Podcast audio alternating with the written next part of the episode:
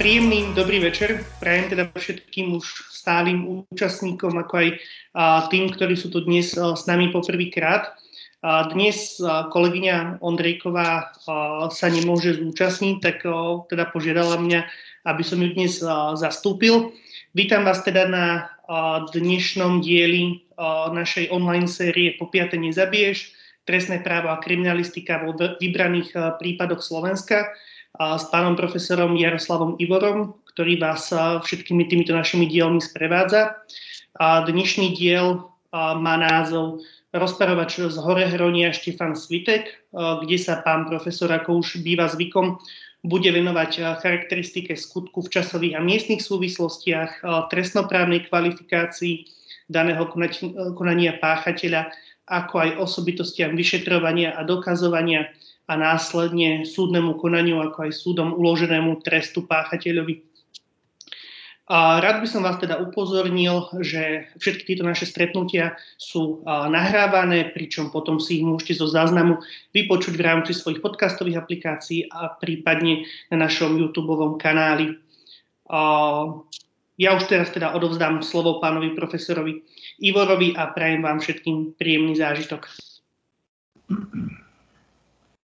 Príjemný podvečer vám prajem. Chcem pozdraviť všetkých účastníkov nášho dnešného stretnutia z našej krimi série Nezabiješ.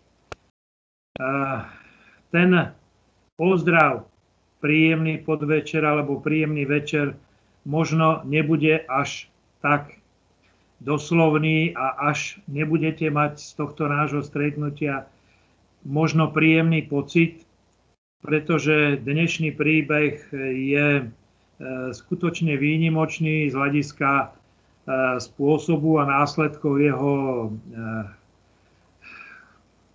konania páchateľa, ale jednoducho treba si uvedomiť, že kriminalistika a trestné právo musia riešiť všetky prípady, ktoré sa vyskytnú či už teda v kriminalistickej alebo trestnoprocesnej praxi.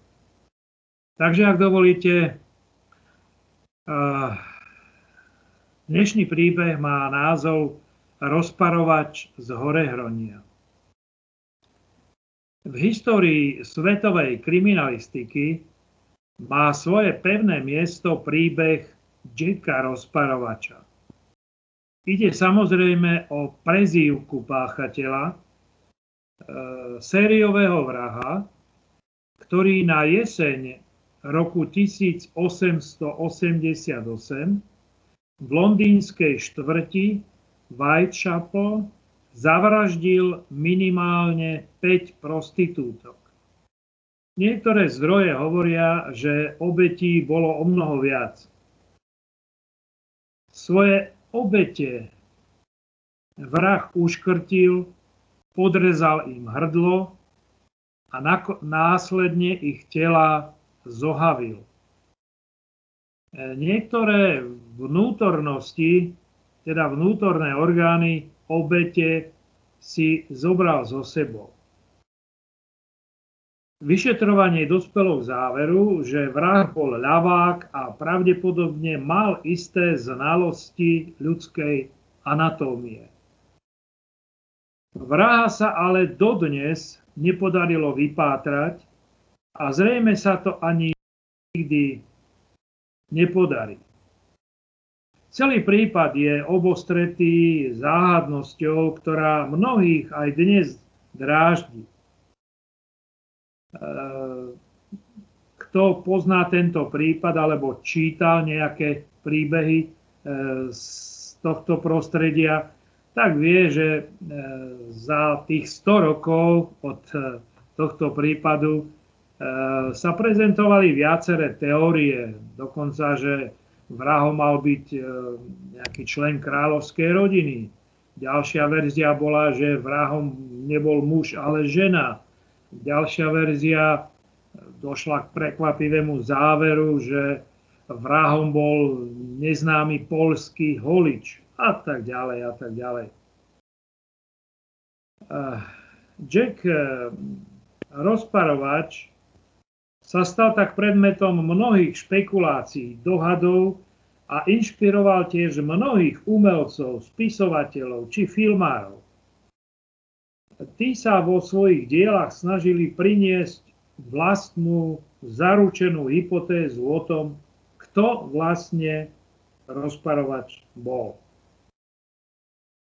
Keď som sa rozhodoval, eh, ktorých 10 príbehov zaradím do našej krimisérie, nemohol som vynechať príbeh Štefana Sviteka z Horehronia, eh, ktorý takmer presne po 100 rokoch zopakoval príbeh, alebo ak chcete prípad Jacka Rozparovača.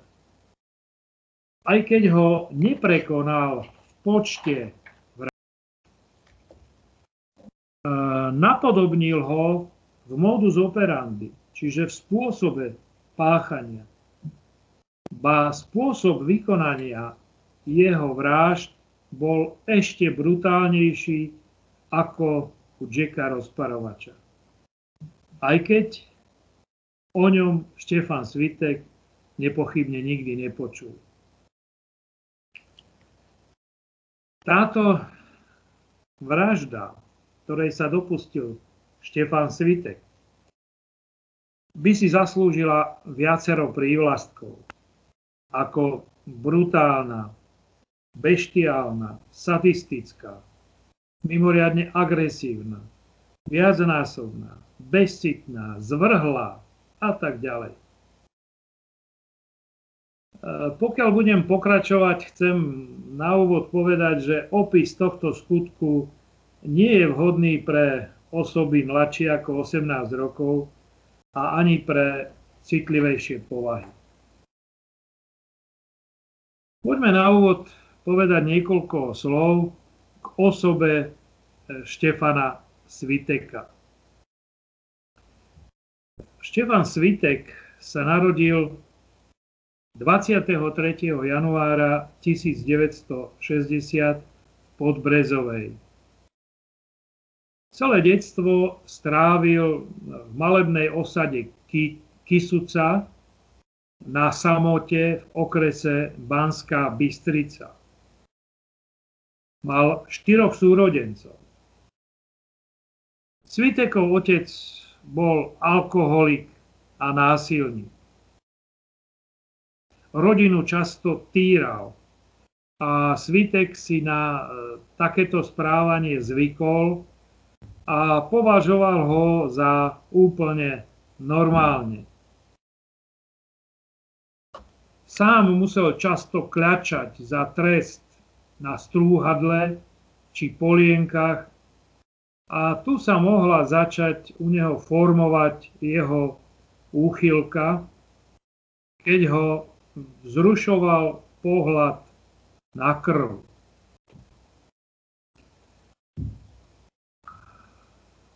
Matka mu zomrela, keď mal 18 rokov.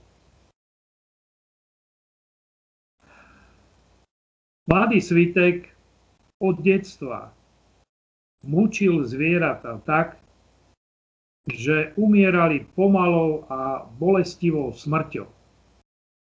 Len ako príklad, čo sám priznal a čo, čo sám uviedol vo svojej výpovedi ako príklad, svojho správania. Mačku priviazal napríklad k osiemu hniezdu. Žabu zabalil do handier a zapálil. Sliepke zviazal nohy tak, že sa trepala a metala až do úplného vysilenia. Od svojich 12 rokov začal mávať príležitostný sexuálny styk a to s dobytkom. Okrem toho dobytku rád spôsoboval bolesť. Kravy napríklad rezal na vemenách a pohlavných orgánoch. Bíkovi odrezal semeníky. Postupne si začal spôsobovať bolesť aj sám sebe do bradaviek a semeníkov si pichal ihly. Hrdzavým drôtom si rezal brucho. Do konečníka si pchal rôzne predmety, aby mu spôsobovali čo najväčšiu bolesť a zároveň vzrušenie. V škole bol hodnotený ako zaostalý žiak. Učivo nechápal, mal veľa neospravedlnených hodín.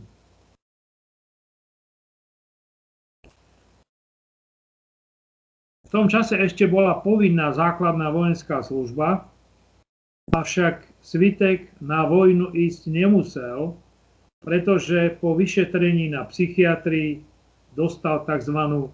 modrú knižku, čiže rozhodnutie o jeho zdravotnej nespôsobilosti vykonať základnú vojenskú službu. Alkohol pil od svojich 13 rokov. Neskôr začal fajčiť a fajčil až 30 cigariet denne. Prvý pohlavný styk mal v 13 rokoch s dcerou suseda. Neuspokojilo ho to. Ako 16-ročný opakovane znásilnil mentálne retardovanú ženu. Zbil ju, búchali jej hlavu o zem, e, väznili ju v pivnici, do pohlavných orgánov jej vobchal baterku. Ďalšiu ženu prepadol na cintoríne v Brezne s úmyslom vykonať znásilnenie. S dýkou v ruke jej hrozil pobodaním, udrel ju viackrát do tváre. Zrušovalo ho, keď videl, ako žena v tvári krváca a že sa ho žena bojí. Pred dokonaním znásilnenia však bol vyrušený a ušiel. Svitek začal pracovať na miestnej píle, bol však opakovane trestaný a vo výkone trestu.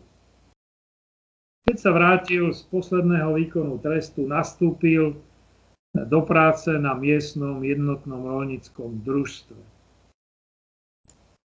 Zvykle záľuby nemal. Vedel hrať na harmonike, na fujare, a to, bola jediné, to bolo jediné jeho rozptýlenie. Ako 23-ročný sa oženil s Rómkou Máriou, ktorá už mala dvojročnú dceru z predchádzajúceho vzťahu. Obom sa narodila ďalšia dcéra a zanedlho potom čakali ďalšieho potomka. Do svojich 27 rokov bol vo vezení častejšie ako doma, respektíve na slobode. Odsedel si viac ako 8 rokov za trestné činy, znásilnenia, sexuálne delikty, vydieranie, krádeže či poškodzovanie majetku, je zaujímavé, že súdom mu bola nariadená aj psychiatrická liečba, ktorá však sa očividne minula účinkom. Sviteková rodina žila v Brezni. Štefan sa rozhodne nemohol označiť za dobrého manžela a otca.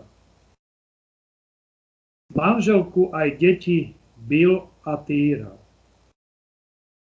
Staršiu dceru opakovane zväzoval a mimoriadne sa na tom zabával. Najhoršie bolo jeho vyčínanie, keď si vypil. Alkoholom zapíjal analgetika a vtedy sa stával mimoriadne agresívnym. Nezastavilo ho ani to, že manželka bola opätovne tehotná. Sviteková zvrhlosť vyvrcholila v kritickú noc 30. októbra 1987. Štefan Svitek v ten deň ráno odišiel s kamarátmi do lesa rúbať drevo. Keď ho narúbali, spoločne ho zaviezli ďalšiemu známemu. Za odmenu dostali dve fľaše rýbezlového vína, ktoré sa rozhodli okamžite vypiť v miestnej krčme. Víno vypili rýchlo, potom však pokračovali v konzumácii tvrdého alkoholu a zapíjali ho pivom. Po pár hodinách, keď došlo k záverečnej, sa presunuli do hotela Hron, kde opäť pili alkohol a piva až do uzavretia reštaurácií v hoteli. Cestou z hotela, keď sa rozišiel s kamarátom, Sviteka zmohla únava a opilosť a tak si na chvíľu zdriemol na lavičke. Domov dorazil niekedy medzi 11. a polnocou. Manželka a dve céry, 4 a 6 ročné, však nenašiel doma a došlo mu, že sa uchýlili na spánok zrejme do letnej prístavby v záhrade.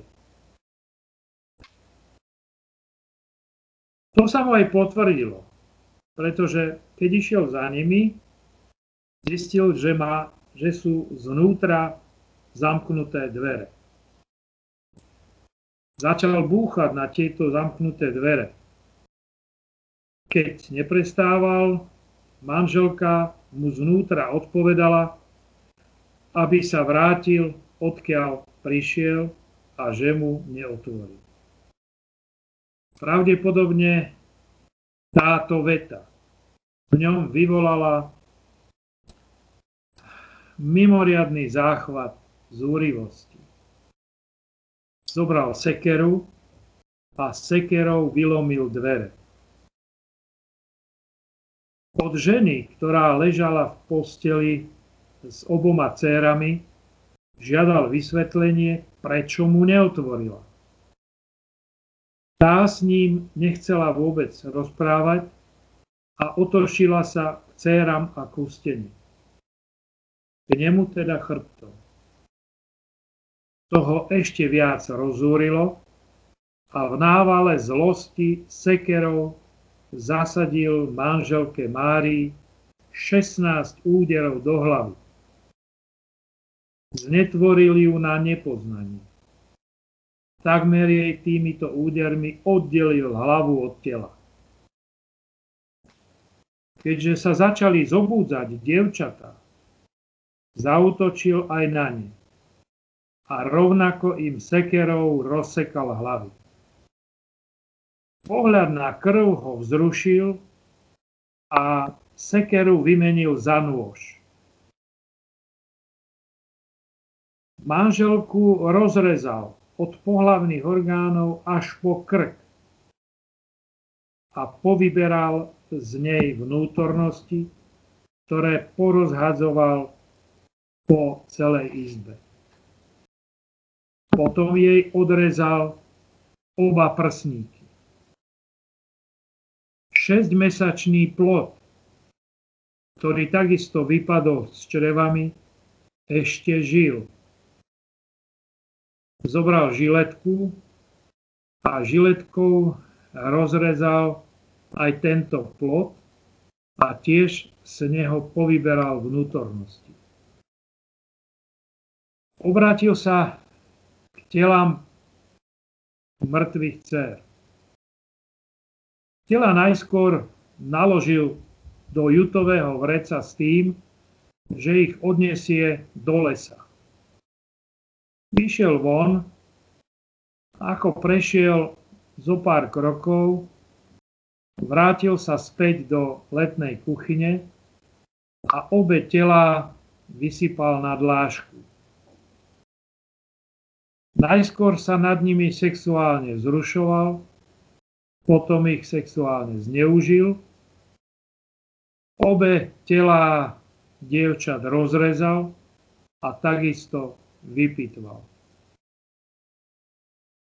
O zvrhlosti svedčí jedna skutočnosť, že pri obliadke sa našla jedna detská oblička previazaná stuhou. Z vražedného amoku sa precitol až na štekot susedovho psa. Uvedomil si, že svitá a musí sa niekam ukryť. V dome sa Svitek umil, prezliekol sa do čistého a dal sa na útek. Túlal sa po čiernom balogu, vlámal sa do starého rodičovského domu, kde sa pokúsil o samovraždu obesením. Našiel tam na povale nejaké staré švihadlo, na toto si uviazal slučku, na starý trám a chcel sa obesiť. Trám sa však prelomil, on padol a samovraždu nedokonal. V nasledujúcich hodinách našiel v starom dome dve flaše Alpy. Tieto popíjal a túlal sa po lese. Na ďalší deň videl po ceste ísť policajnú aviu, túto zastavil a prišiel sa sám priznať. Policajtami bol zadržaný. Keď po oznámení činu policajti prišli na miesto činu, naskytol sa im hrozný pohľad. Zmasakrované tri tela, jeden ľudský plot, vnútornosti porozhadzované po celej izbe, steny postriekané krvou a neznesiteľný zápach. Mnohí príslušníci, keď prišli a videli, čo sa stalo, tak museli vrácať. Vyšetrovateľom Svitek na polícii podrobne popísal, čo sa v nedelu 30. oktobra stalo. Traja znalci, ktorí spracovávali na požiadanie vyšetrovateľa posudok o duševnom stave, viedol psychiatr, docent Vražda. Známe to meno a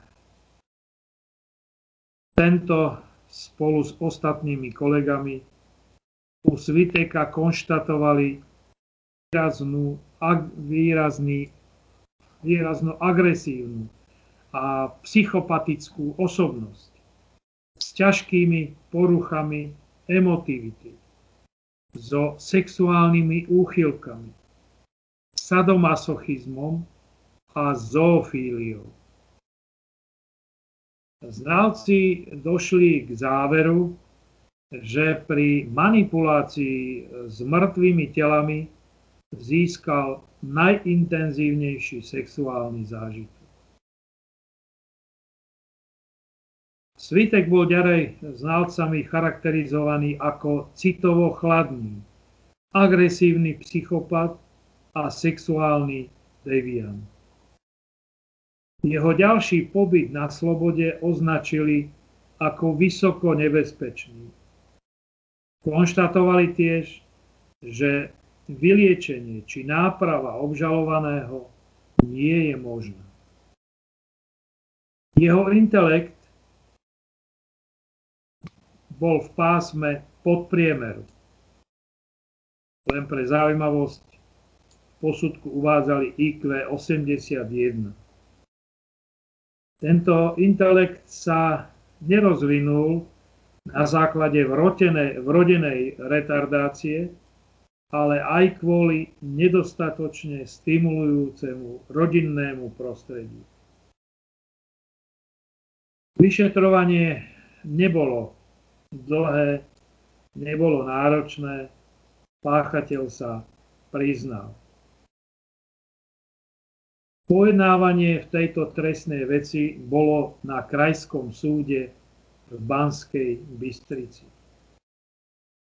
Obžalovaný v rámci záverečných rečí dokonca navrhol, že si nechá odstrániť pohlavné orgány dobrovoľne, alebo že sa dobrovoľne podrobí operácii e, na odstránenie časti mozgu, to pomôže jeho liečbe. 30. mája 1988 bol Štefan Smitek odsúdený na trest smrti. S odvolaním ani žiadosťou o milosť Svitek neúspel. Popravený bol 8. júna 1989 v Bratislave v justičnom paláci. Poprava bola vykonaná obesením.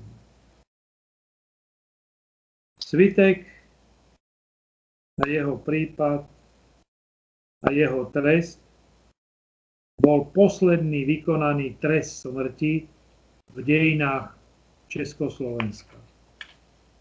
Viete veľmi dobre, že nasledujúci rok od 1. júla 1990 bol na Slovensku trest smrti zrušený.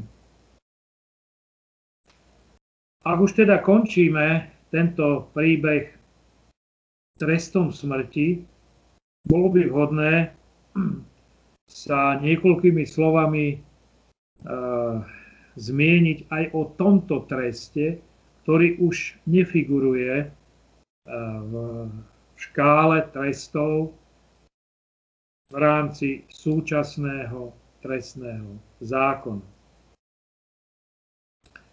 Treba povedať, že na našom území bol trest smrti využívaný a vykonávaný ako v Uhorsku, tak aj v Rakúsko-Uhorsku a v neposlednom rade aj v Československu. E,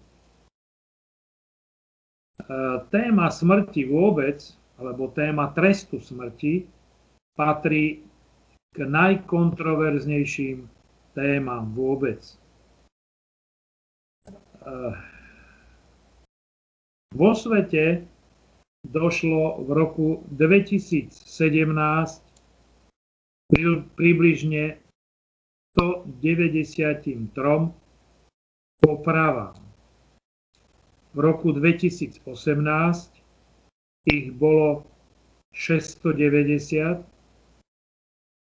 v roku 2019 657. Z toho vidno, že tento trest smrti a hlavne jeho vykonanie má klesajúcu tendenciu. Musím však poznamenať, že ide o neúplné údaje. Ide teda o údaje, ktoré sleduje OSN a e, napríklad Čína dlhodobo počet popravených odmieta zverejňovať. E, odhaduje sa, že Čína má veľké počty e, uložených trestov smrti a poprav. Hovorí sa, že v Číne by sa malo realizovať asi 5 poprav denne. Len z takých zaujímavostí, zaujímavých krajín o treste smrti, tak je napríklad veľmi zaujímavý Irán. E, Iráne sa trestom smrti trestá napríklad vražda, znásilnenie, obťažovanie detí, ale trestom smrti sa v Iráne trestá aj cudzoložstvo, šírenie pornografie, nepriateľstvo s Bohom, rúhanie či prostitúcia. Cudzoložstvo a incest sa teda trestá smrťou a ten spôsob je ukameňovaním. V Saudskej Arabii napríklad smrťou sa trestá podobne ako v Iráne obdobná škála trestných činov. A to trestná je napríklad aj homosexualita, pašovanie drog, Saudskej Arabii sa trest smrti vykonáva odťatím hlavy. Keď sa vrátime do Európy, tak poslednou krajinou v Európe, kde sa ešte kde je povolený a kde sa vykonáva trest smrti, je Bielorusko. V roku 2018 sú záznamy, že boli vykonané v Bielorusku 4 popravy. Trest smrti sa v Bielorusku vykonáva zastrelením. No a nemôžeme nespomenúť Spojené štáty americké. Spojené štáty americké e, sú charakteristické tým, že trest smrti je povolený ešte v 29 štátoch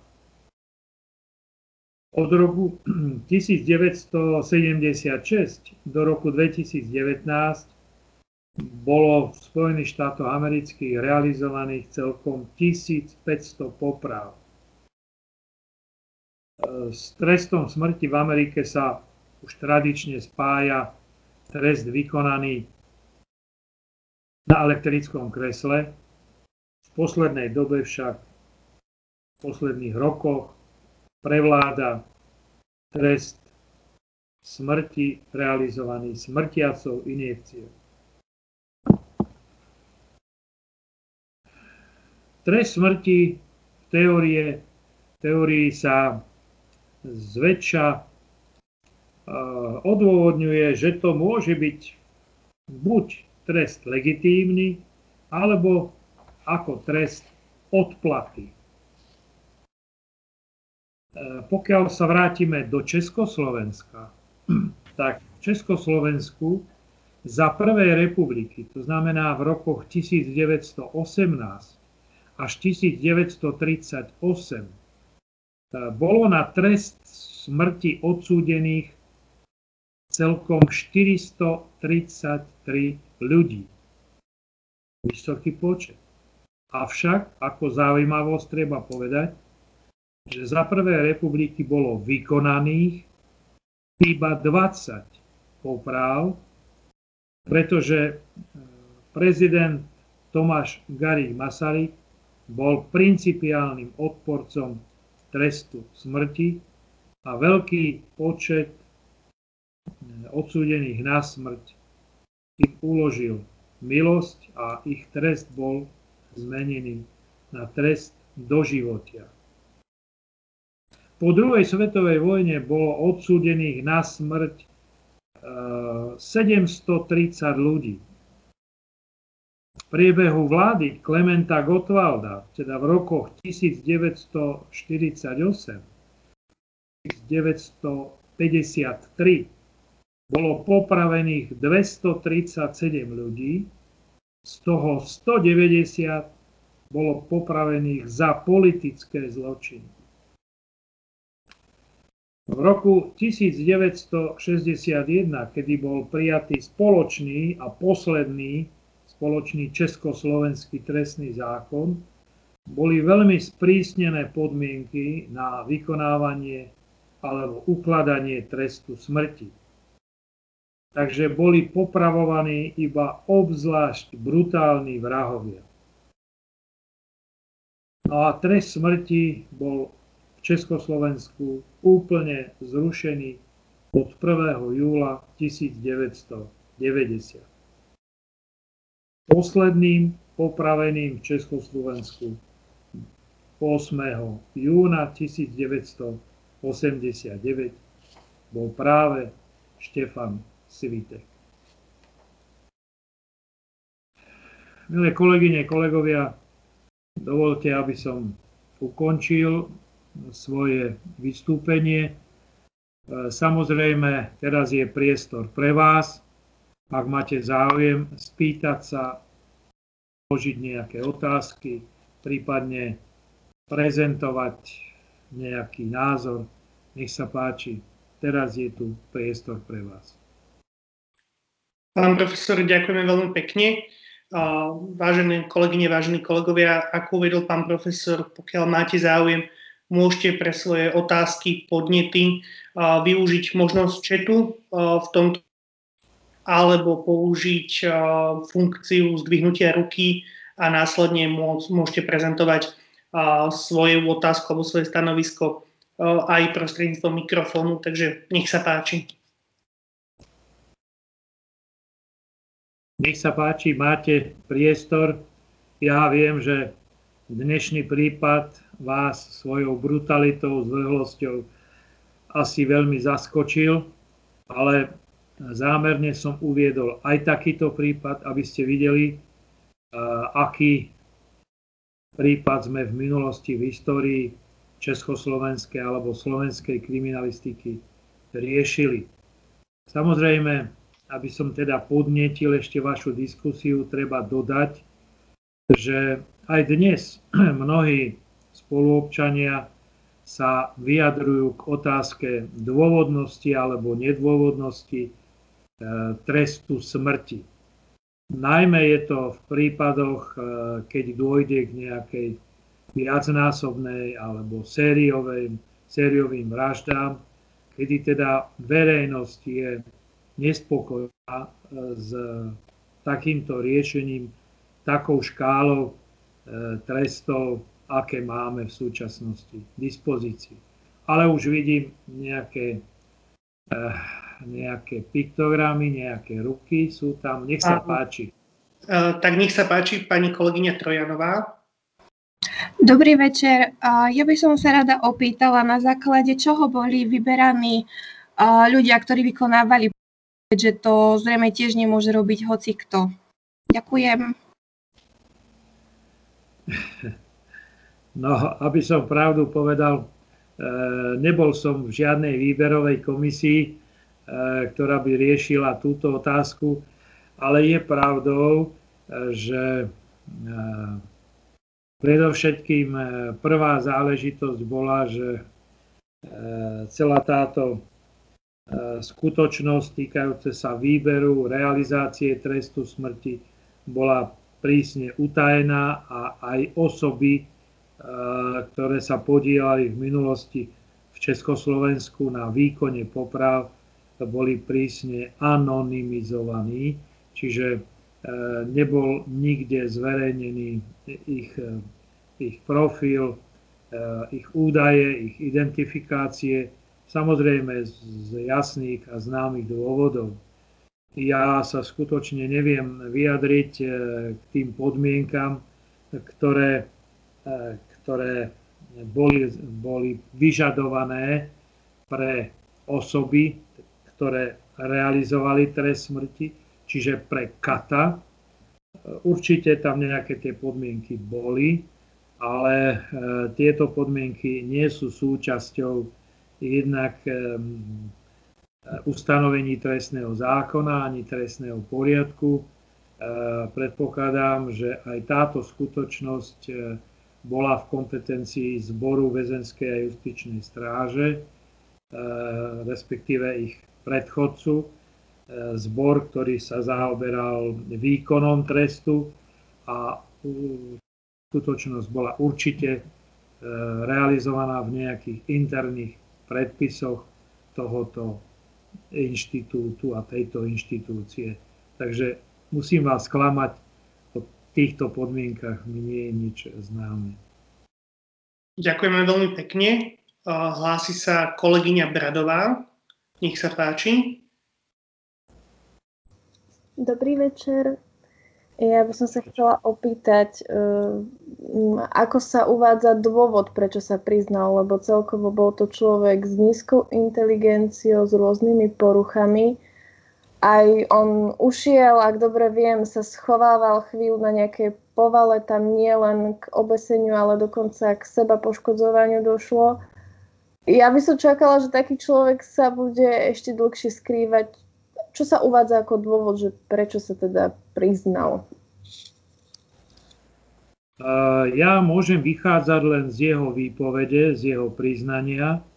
Máte pravdu v tom, že on tam bol nejaký čas na tej povale toho starého rodičovského domu a tam takisto boli nájdené stopy krvi, stopy po určitom seba poškodzovaní, lebo ten spôsob seba poškodzovania bol u neho zaznamenaný a a teda známy aj z predchádzajúcich období. E, on v podstate, e, keď z toho domu odišiel, tak ako on uvádza, že bezcielne e, blúdil lesom, chodil po tých lesných cestičkách, chodníkoch a potom vyšiel na miestnu komunikáciu a hovorí, že tam videl stáť do okolností auto s výrazným označením VB, čiže verejná bezpečnosť. No a rozhodol sa, on sa domnieval, že asi je to všetko márny, ten jeho útek a skrývanie sa, tak išiel sám za tými e, príslušníkmi vtedajšej verejnej bezpečnosti a e, priznal sa im, povedal, že sa chce sám prihlásiť a povedať, čoho sa dopustil. Takže to bolo všetko, čo on e, povedal. Jednoducho už taká nejaká bezúte, bezútešnosť, ktorá ho nejakým spôsobom e, napadla alebo teda postihla. E, on iba spomínal, že tam našiel dve Alpy, ktoré vypil, čiže pokiaľ mal čo piť, pokiaľ mal byť nejakým spôsobom dotovaný alebo teda nejakým spôsobom posilňovaný týmto alkoholom, pokiaľ sa mu minul, pokiaľ teda už nemal čo a vedel, že keď sa vráti do normálneho sveta, že ho e, čaká len väzenie, tak asi si chcel tento čas skrátiť a sám sa rozhodol prihlásiť. Veď, ako som už uviedol, on vôbec nebol nejaký e, človek, ktorý by nepoznal situáciu a nevedel, čo ho čaká. Veď e, hovoril som, že veď od 15 rokov do 27, to je vlastne e, 12 rokov života, tak tých, z tých 12 rokov on strávil 8,5 roka vo výkone trestu, vo vezení. Čiže bol viackrát súdne trestaný. On bol viac e, vo vezení ako na slobode. A tento trest musel aj napriek tomu nízkemu intelektu vidieť ako neodvratný a e, že ho ten trest postihne, tak to musel aj sám chápať a vidieť. Asi toľko.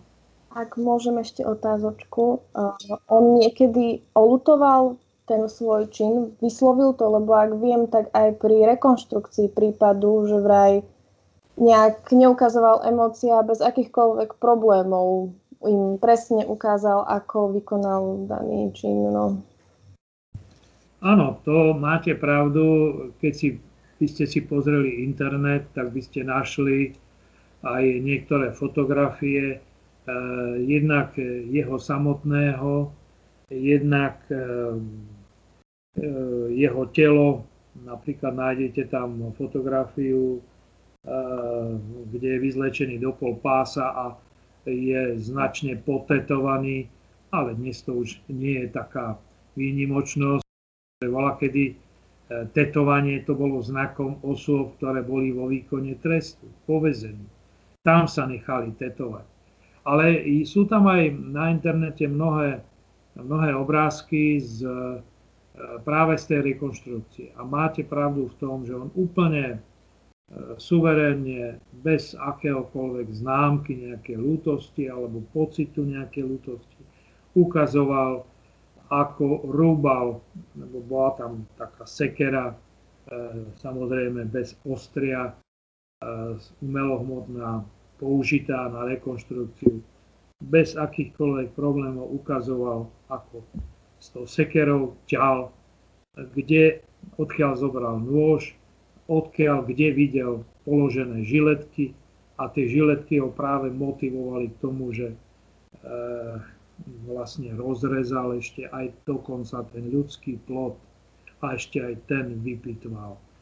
Takže máte pravdu v tom, že úplne chladne a úplne bez problémov zopakoval pri rekonštrukcii celý priebeh a ja si nespomínam, že by bol ten čin nejako olutoval. Jedine, čo teda som spomenul, že pri hlavnom pojednávaní, tesne pred záverom hlavného pojednávania, teda chcel a ponúkol sa, že chce sa dobrovoľne podielať na tom riešení svojho problému tým, že, že akceptuje odstránenie pohľavných orgánov alebo zásah do mozgu, aby teda mu nejako, nejakým spôsobom eliminovali tú jeho sexuálnu úchylku. To bolo všetko. Ďakujem. Ďakujeme veľmi pekne. Hlási sa aj kolegyňa Turaniová. Nech sa páči. Dobrý večer, ja by som sa chcela opýtať, že či sa ešte na území Slovenskej republiky stal brutálnejší prípad ako tento.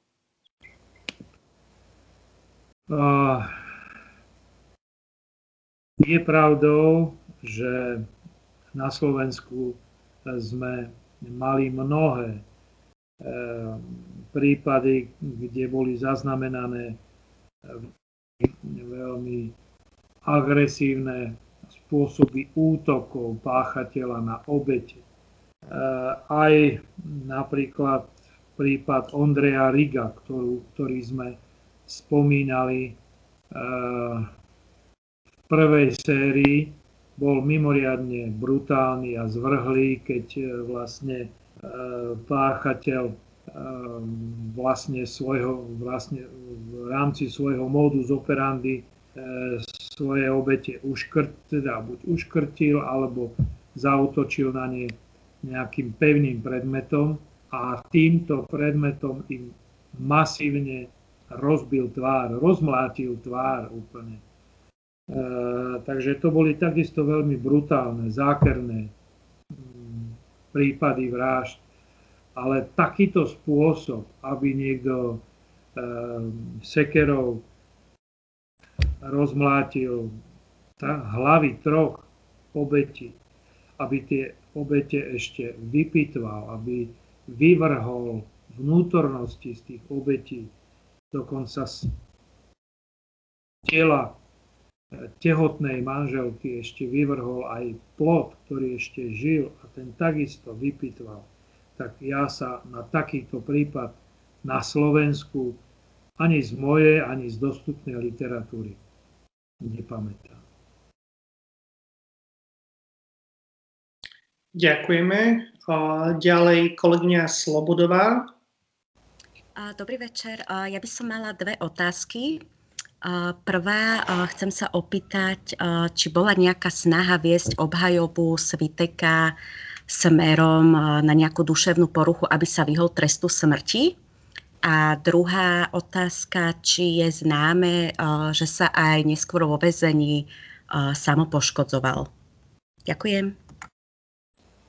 Áno, je pravdou, že v takýchto prípadoch e, sa tak povedia štandardne obhajoba snaží, keďže ide o skutok, ktorý je jednoznačne preukázaný, keď e, sa páchateľ priznáva k takémuto brutálnemu, zvrhlému skutku, tak e, v podstate štandardným spôsobom obhajoby je, že sa snaží to obhajoba viesť smerom k duševnému stavu, teda k nepríčetnosti, nepríčetnosti obžalovaného.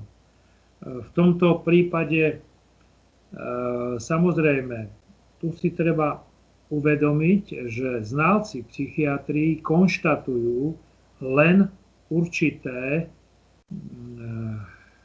psychopatologické prejavy osobnosti, teda akými úchylkami, akými nemocami, poruchami trpel.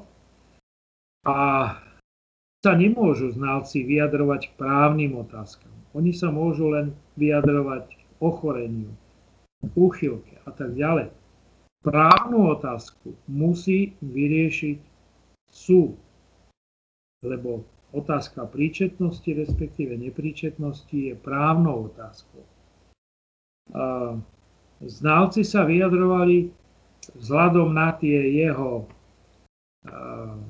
zistené poruchy a úchylky aj k možnosti teda liečenia, aby teda, lebo takú otázku im ten súd položil, aby teda vedeli, že či teda prichádza do úvahy napríklad ústavná psychiatrická liečba, ak by bol e, uznaný za nepríčetného.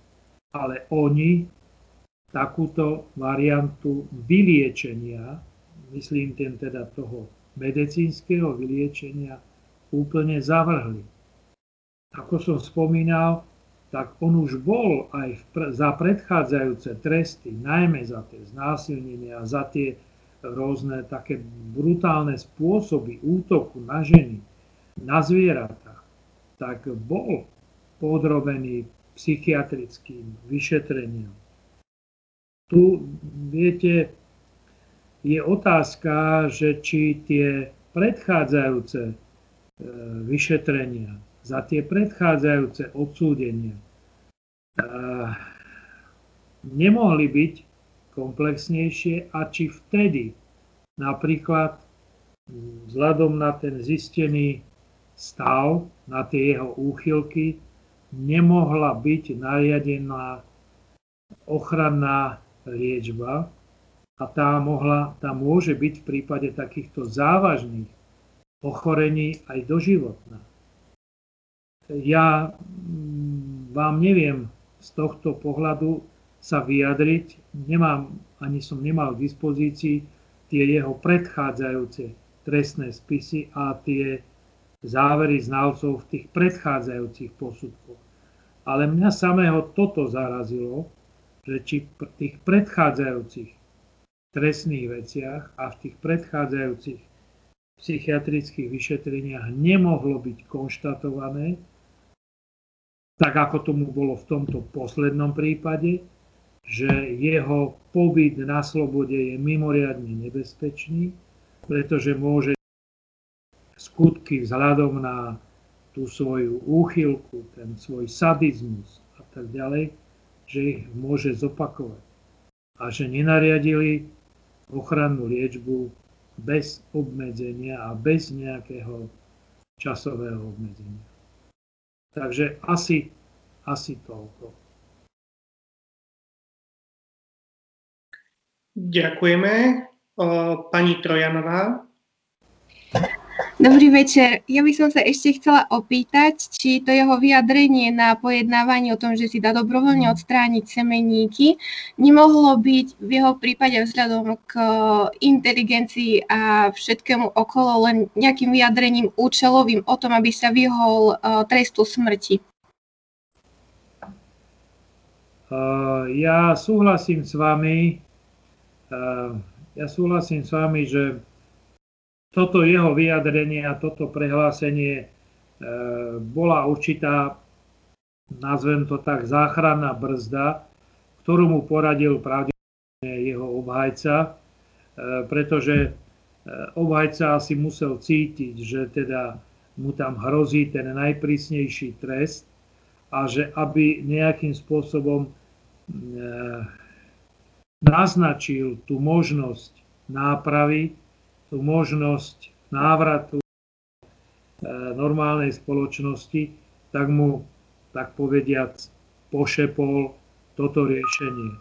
Myslím, že to nebolo z jeho hlavy, myslím, že to bol návrh, ktorý mu teda povedal mm, jeho obhajca a on ho súdu navrhol. Avšak e, súd neakceptoval túto, e, tento návrh a súd rozhodol priamo hneď e, o tom, že e, nie je nepríčetný, teda že je za svoje skutky právne zodpovedný že síce sa jedná o rôzne úchylky, poškod, teda o rôzne onemocnenia duševného charakteru, ktoré však nie sú takého charakteru, aby spôsobovalo jeho nepríčetnosť. To konštatoval jednak Krajský súd v Banskej Bystrici, to konštatoval aj Najvyšší súd, pretože on sa spolu so svojím obhajcom odvolal, čiže aj Najvyšší súd preveroval túto skutočnosť a samozrejme, eh, keď podal návrh na udelenie milosti, požiadal milosť, tak opätovne sa musela táto okolnosť preveriť, pretože ministerstvo spravodlivosti vtedajšiemu prezidentovi muselo predložiť všetky teda okolnosti prípadu, aj posúdenia zo strany právneho i medicínskeho. A nedošlo e, k žiadnej polahčujúcej okolnosti a nedošlo k zmierneniu tohto trestu smrti. Ja sa ospravedlňujem ešte v predchádzajúcej otázke, e, bola aj druhá časť, e, či sa náhodou on nepokúšal o seba poškodzovanie počas výkonu trestu. Žiaľ, tieto skutočnosti nie sú nejakým spôsobom zverejňované, pokiaľ nedôjde k iným nejakým závažným trestným činom, napríklad, že dôjde napríklad pokusu o samovraždu, alebo že dôjde k samovražde vo výkone trestu odňatia slobody, tak tieto prípady sú riešené len kompetencií zboru väzenskej a justičnej stráže. Všetko. Nech sa páči. Ďakujeme pekne. Máme nejaké otázky aj už v čete. Dobrý večer, pán profesor. Dovolím si opýtať sa. Ste sám zástancom trestu smrti? Uh, ťažká otázka. Uh, ja si pomôžem um, výskumom verejnej mienky. Neviem, či ste čítali, alebo ste sa oboznámili eh, s nejakými výskumami, ktoré na túto otázku prebehli či už v Československu, uh, alebo v Čechách a na Slovensku. Po zrušení trestu smrti boli viaceré boli viaceré prípady takýchto prieskumov verejnej mienky a môžem povedať, že sa vzácne zhodujú tie výsledky ako v Čechách, tak aj na Slovensku. A výsledky sú také, že sa pohybuje ten výsledok od 50 do 60 a 65% občanov ktorí sú za trest smrti. Sú za znovu zavedenie trestu smrti, za to, aby v našom trestnom zákone bol, bol znovu zavedený trest smrti. E, viete, to je náročná diskusia a náročná téma a nedá sa povedať len a vybaviť jedným slovom za alebo proti. E, Samozrejme, v takýchto prípadoch, ktorý som dnes prezentoval, asi by nikto neváhal a asi by všetci súhlasili so mnou, predpokladám to, neviem, že takýto páchateľ by si ten trest smrti zaslúžil. Takto bolo aj v minulosti prezentované, že ten trest smrti sa zúžil. Zúžil len na uh, vraždy, vraždy spáchané brutálnym, zvrhlým spôsobom, alebo vraždy viacnásobné, alebo vraždy sériové a podobne. Ja sa domnievam, že pri tejto diskusii treba uviezť niekoľko argumentov za aj proti. Proti samozrejme základný argument, že tí ľudia, ktorí to vyšetrujú, žalujú a súdia, sú len ľudia. A nemožno s absolútnou istotou vylúčiť, že nemôže dojsť k justičnému omylu a teda aj k justičnej vražde. Také prípady vo svetovej kriminalistike boli zaznamenané. To je za prvé. Za druhé, absolútne by som nesúhlasil s tým, aby bol trest smrti ukladaný povedzme za nejaké politické delikty alebo ekonomické delikty alebo za trestné činy e, iného charakteru, ako je tomu napríklad v iných krajinách. Snáď by sa dalo uvažovať práve o, týchto, o tejto jednej jedinej kategórii. Aj keď zase na druhej strate, strane, strane, viete, takéto základné biblické, keď si život nedal, nemôžeš ho vziať. A toto, hádam, treba mať tiež na pamäti. Samozrejme, do tej diskusie treba e, uviezť aj argument, Eh, koľko to štát stojí. To síce také tvrdé, primitívne, ekonomické hľadisko. Ale predstavme si, že teda e, budeme mať a máme napríklad e, hromadných, hromadné vraždy, viacnásobné vraždy, sériových vrahov. A je takýto páchateľ odsúdený na doživotie. On v tom väzení strávi niekoľko desiatok rokov. Náročné a aké finančne náročné pre štát je realizovať takýto výkon trestu odňatia slobody na doživotie. Ja pre istotu zopakujem, ja som to uviedol v tej prvej sérii, ale pre istotu v Taliansku bola taká zvláštna petícia, tam majú, tam mali v tom čase, to bolo pred niekoľkými rokmi, okolo 15 tisíc odsúdených na doživotie. Z tohto počtu 3 tisíc odsudených na doživotie podpísalo petíciu, že žiada o znovu zavedenie trestu smrti a žiada, aby sa ich doživotie zmenilo na trest smrti. Radšej by si vybrali trest smrti ako doživotie. Oni to zdôvodňovali tým, že ten trest smrti pardon, ten trest e, doživotia je pre nich pomalé umieranie. A oni nechcú pomaly umierať, oni by radšej akceptovali trest smrti. Čiže toľko asi, povedal som vám niekoľko názorov, povedal som vám e, niekoľko riešení. E, je treba tiež povedať, vo všeobecnosti, že trest smrti alebo iné závažné tresty nezabránia páchaniu trestného, trestných činov.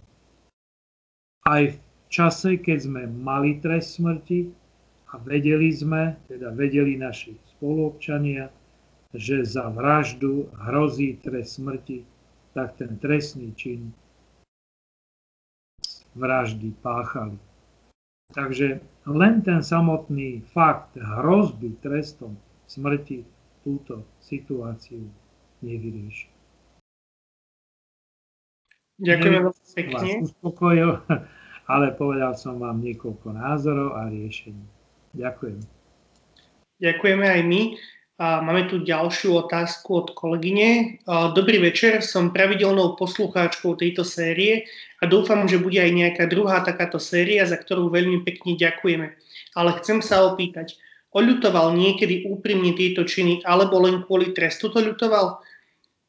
Alebo proste ako si to odôvodňoval? Hádzal vinu na rodičov kvôli detstvu? Ďakujem. Áno, je pravdou, že Štefan Svitek nikdy úprimne svoje konanie neolutoval.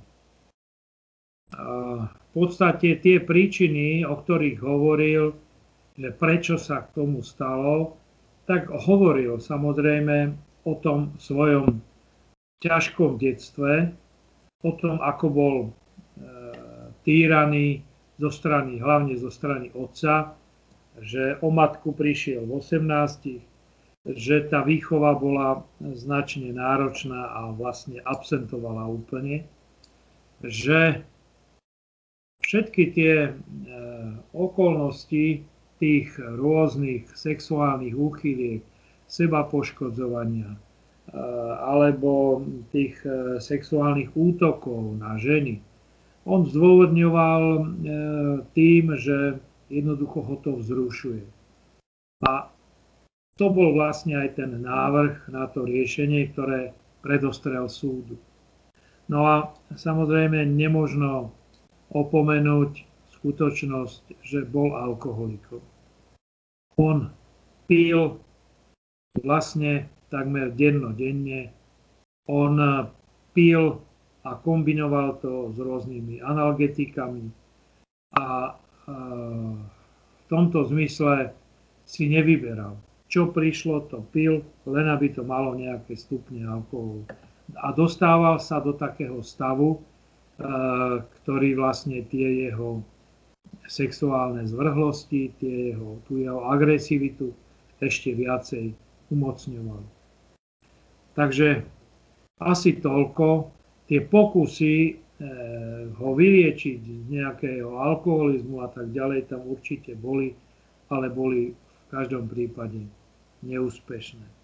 No a snáď ja sa domnievam, že keby bol e, sa k tomu skutku postavil tak, že skutočne sa prizná a že je vidno, že realizuje skutočne tú poctivú skutočnosť úprimnej obhajoby a úprimnej ľútosti nad tým skutkom, nad smrťou tých svojich detí, manželky, toho plodu ľudského.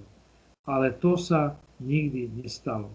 Myslím, že aj to zásadným spôsobom odôvodnilo to rozhodnutie súdu. Ďakujem pekne. A ďakujem za podporu a ďakujem za to, e, za ten pozitívny ohlas na našu krimi sériu. Ďakujem. Ďakujem veľmi pekne, pán profesor. A následujúca otázka je od kolegu. Dobrý večer. Chcel by som sa opýtať, prečo Svitek nebol sledovaný už skôr, keďže bolo dokázané, že bol psychicky chorý, trpel seba poškodzovaním a bola mu udelená modrá knižka, alebo prečo nebol možno dôkladnejšie psychiatricky kontrolovaný. Ďakujem veľmi pekne. Ja hm, absolútne súhlasím, že tam také určité náznaky toho možného e, zlyhania, možného skutku, e, ktorého sme boli svetkom, už tu boli v tom jeho predchádzajúcom živote ja sám som sa už zamýšľal nad tým, že keďže bol už vyšetrovaný na psychiatrii pri tom, ako bol na odvode, ďalej bol vyšetrovaný na psychiatrii vzhľadom na tie skutky, kde sa musela konštatovať nejaká úchylka, nejaké psychické onemocnenie. E, ja sa pýtam takto verejne, prečo už vtedy nebola u neho nariadená ústavná psychiatrická liečba. Veď viete veľmi dobre, že to, táto, to liečenie je možné, akože ochranné opatrenie je možné uložiť v prípade práve takého, takýchto trestných činov, takéhoto charakteru, či už teda násilného, mravnostného, kde teda ešte sú tieto konania páchateľa podporené užívaním alkoholu, liekov. Ja si myslím, že to bol ako prípad vyšit, vyšitý pre ochranné liečenie. No a tam, pokiaľ viete, to sa neukladá na nejakú dobu, roka, dvoch, 5, 10. V takýchto prípadoch môže byť takáto osoba umiestnená do uzavretého psychiatrického zariadenia aj doživotne. Samozrejme sú tam pevne stanovené termíny, kedy musia psychiatri kontrolovať ten zdravotný stav a či teda nenastalo také zlepšenie, aby mohol byť vrátený naspäť do normálnej spoločnosti. Neviem vám na túto otázku, prečo sa tak nestalo. Vy ste sa spýtali medzi tých opatrení, prečo nebol sledovaný. Tak e, policiou sledovaný nemohol byť, lebo sledovanie to nie je, to je iný úkon, e, a ktorý sa realizuje na iné účely. On mohol byť sledovaný možno zdravotníckým zariadením. E, snáď to bolo Eh, snáď bola tam nejaká liečba ambulantná. Ale neviem vám odpovedať. To by sme len eh, špekulovali, teoretizovali a ja sa domnievam, že ak aj bola nejaká ambulantná, tak určite bola neúspešná, pretože on ju určite nerešpektoval. Ale zase na druhej strane, keď teda nastal takýto stav, mali byť robené nejaké opatrenia a na základe podnetu mali byť, mala byť táto ambulantná liečba zmenená na ústavnú a snáď sa mohlo predísť. Ja sa stotožňujem s vašim názorom a takisto, takisto tvrdím, že snáď pri nejakom prísnejšom, tvrdšom postihu a najmä teda tým zdravotníckým eh, riešením toho prípadu Eh, mohlo sa takémuto skutku zabrániť. Posledná veta. Eh, ja len pevne dúfam, že sa aj u nás v najbližších mesiacoch, rokoch otvorí detenčný ústav. Pretože aj mnoho osôb, ktoré sú prepúšťané z výkonu trestu odňatia slobody, sú práve určitým spôsobom psychicky narušené, trpia rôznymi psychickými chorobami, onemocnením, úchylkami. A pobyt v takomto detekčnom zariadení je práve pobytom na ochranu spoločnosti pred takýmito osobami. Žiaľ, od roku 2005, keď sa detencia dostala do nášho trestného zákona a trestného poriadku, žiaľ, je tomu už 15 rokov, detenčný ústav v Slovenskej republike stále nie je, neexistuje a takéto zariadenie nefunguje. Ďakujem. Ďakujeme aj my veľmi pekne. A nasledujúca otázka od kolegu. Dobrý večer. Chcel by som sa spýtať, ako by bol vrah trestaný v dnešnej dobe, po prípade ako by prebiehalo dokazovanie. Ďakujem. No, tá otázka je v podstate, v podstate obdobná, respektíve aj odpoveď. E, v prípade, že by sa, nedaj Bože, takýto prípad zopakoval, e, alebo obdobného charakteru, tak e, určite to vyšetrovanie by bolo obdobné. Začínalo by sa vlastne zadržaním toho podozrivého, a za, realizovalo by sa to tým, že vlastne sa dáva priestor tomu podozrivému po zadržaní, aby sa vyjadril k tomu skutku. Ak by teda nastúpilo tomu to, to priznanie, tak samozrejme podozrivý by bol obvinený, bol by vypočutý v pozícii obvineného a bol, bol by vypočutý znova ako obvinený a aby teda opätovne vo svojej výpovedi zrealizoval to priznanie. Platí však samozrejme podľa nášho súčasného trestného poriadku, že ani priznanie obvineného nezbavuje orgány činné v trestnom konaní a súd, aby sa nezaoberali aj ďalšími dôkazmi, ktoré by samozrejme túto jeho vinu a toto jeho priznanie potvrdili alebo vyvrátili. V prípade tohto e, páchateľa aj v prípade Štefana Sviteka alebo v tom nejakom teoretickom prípade by sa musela urobiť dôsledná obliadka miesta činu, kedy by boli zaistené stopy toho miesta činu. E, ja len teda poviem, že tam samozrejme aj v prípade Sviteka boli zaistené biologické stopy. Bol tam zaistený napríklad ejakulát. Jeho. E, bola tam napríklad e, zaistená aj jeho krv na povale toho rodičovského domu, kde pokračoval s tým seba poškodzovaním. Boli tam samozrejme zaistené otlačky prstov, bola zaistená tá, ten jeho odev, e, bola identifikácia vykonaná zo, vzhľadom na tú krv, ktorú on mal na sebe ešte a podobne a podobne. Takže tá dôkazná situácia, ako v prípade tejto vraždy Sviteka, tak v prípade tej potenciálnej by bola obdobná.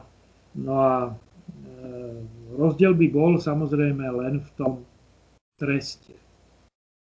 V tom treste, lebo v súčasnej dobe už trest smrti od 1.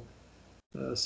1990 nemáme v škále trestov, jednotlivých druhov trestov, ktoré sú uvedené v trestnom zákone a z toho dôvodu by mohol byť dnes,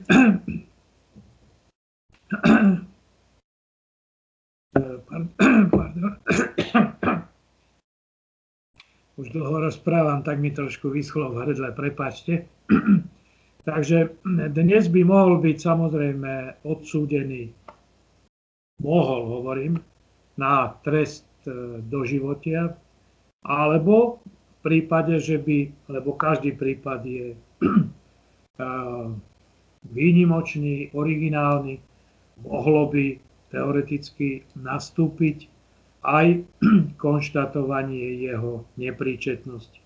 Pretože u takýchto brutálnych, zvrhlých trestných činov nemožno vylúčiť, že páchateľ môže byť, či už teda čiastočne bude u neho znížená príčetnosť, alebo úplne príčetnosť vylúčená. Ale aj v tom prípade by sa musel súd zaoberať skutočnosťou, že pobyt takéhoto páchateľa na spoločnosti je nebezpečný, mohla by nastať recidíva a musel by ísť teda buď do výkonu trestu odňatia slobody, alebo nastúpiť psychiatrické ochranné liečenie. Ďakujeme veľmi pekne. Ďalšia otázka od kolegu. Dobrý deň, pán profesor. Chcem sa opýtať, ako sa v takýchto prípadoch psychicky vyrovnávajú vyšetrovateľia s tým, čo sa stalo. Ďakujem. Uh, samozrejme, ťažko sa s tým vysporadúvajú. Uh, viete, ja vám poviem za seba, ja som bol na mieste činu viacerých e, vražd, jednoduchých vraždy z afektu, kde manželka pichla muža, manžela a jednou ráno ho usmrtila. Bol som e, na mieste činu vražd, kde boli tie mŕtvoly zohavené, boli tie mŕtvoly devastované. Bol som e, na mieste činu desaťnásobnej vraždy pápajovcov.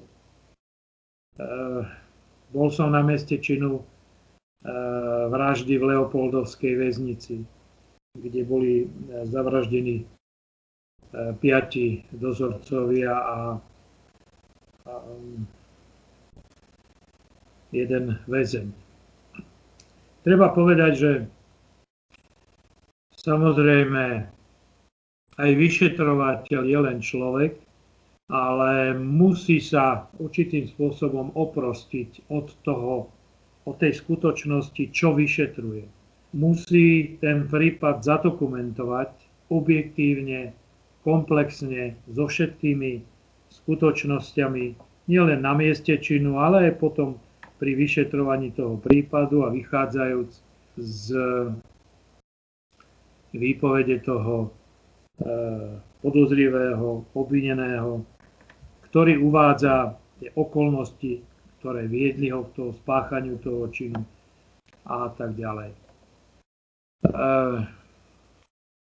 samozrejme, každá takáto vražda, každý takýto e, prípad obeti usmrtenej, či už teda úmyselné, alebo dokonca aj z nedbánlivosti, musí zanechať nejakú stopu vo vedomí toho vyšetrovateľa. Musí sa snažiť zabudnúť. E, ako sa hovorí, e, nenosiť si prácu domov. Nerozoberať ten prípad doma alebo s, nieko, s niektorými svojimi príbuznými a podobne. Nechať to na tom policajnom útvare a tam to len riešiť. Alebo prípadne vo väznici. Keď už ale hovoríme o týchto prípadoch, mňa osobne vždy veľmi citlivo sa ma dotklo, keď som mal prípad, kde som vyšetroval prípad usmrtenia maloletej osoby teda dieťaťa. Či už to bolo napríklad dieťa, ktoré boli, bol to novorodenec, ktorý napríklad bol odhodený do kontajnera, alebo do záchodovej misy, alebo na smetisko. Alebo dieťa, ktorého rodič utýral, uškrtil. Alebo e, dieťa, ktoré bolo objektom nejakej zvrhlosti sexuálnych chúťok a ktoré potom páchateľ usmrtil. E, smrť dieťaťa, to je to asi najväčšou takou újmou, ktorá sa odrazí aj na pocitoch a na osobnosti vyšetrovateľa. Aj vyšetrovateľ je len človek. Len to treba povedať, že Vyšetrovateľ nesmie zabudnúť, že je to jeho práca a že tá obeď, pozostali tej obeti čakajú, že to vyšetrí čo najlepšie, že zadováži všetky stopy a že zadrží páchateľa a že spolu s prokurátorom ho postaví pred súd.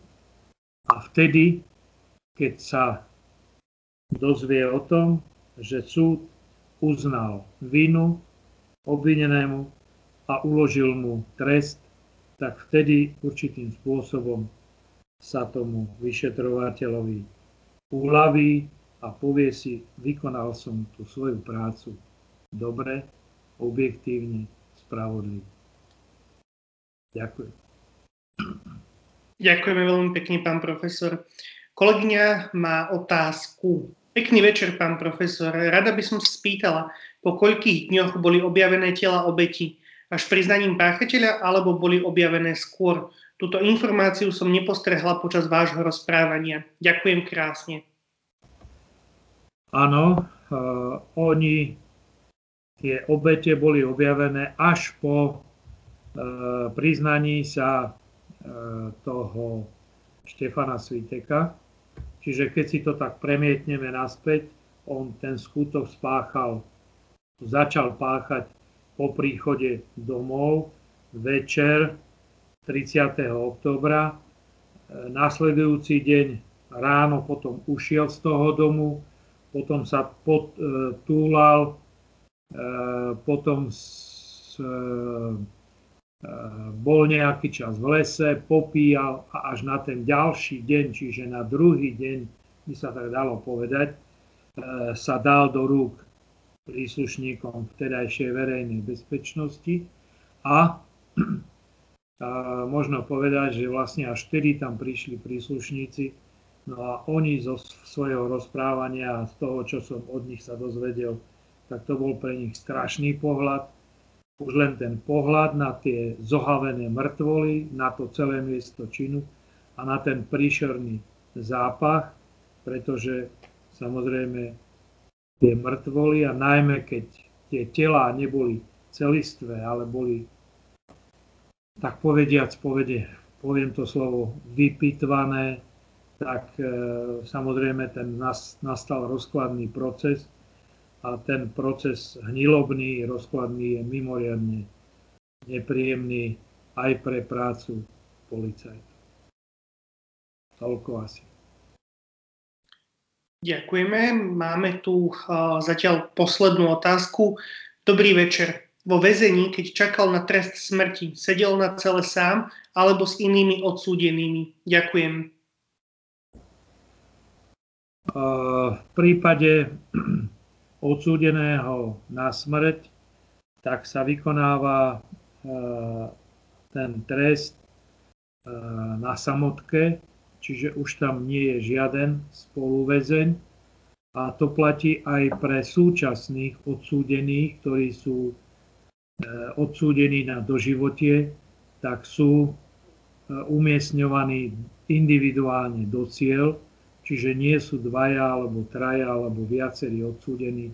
Každý aj v súčasnosti odsúdený na doživotie, tak vykonáva si tento trest doživotia individuálne, samostatných, špeciálne k tomu vybavených a prispôsobených celách.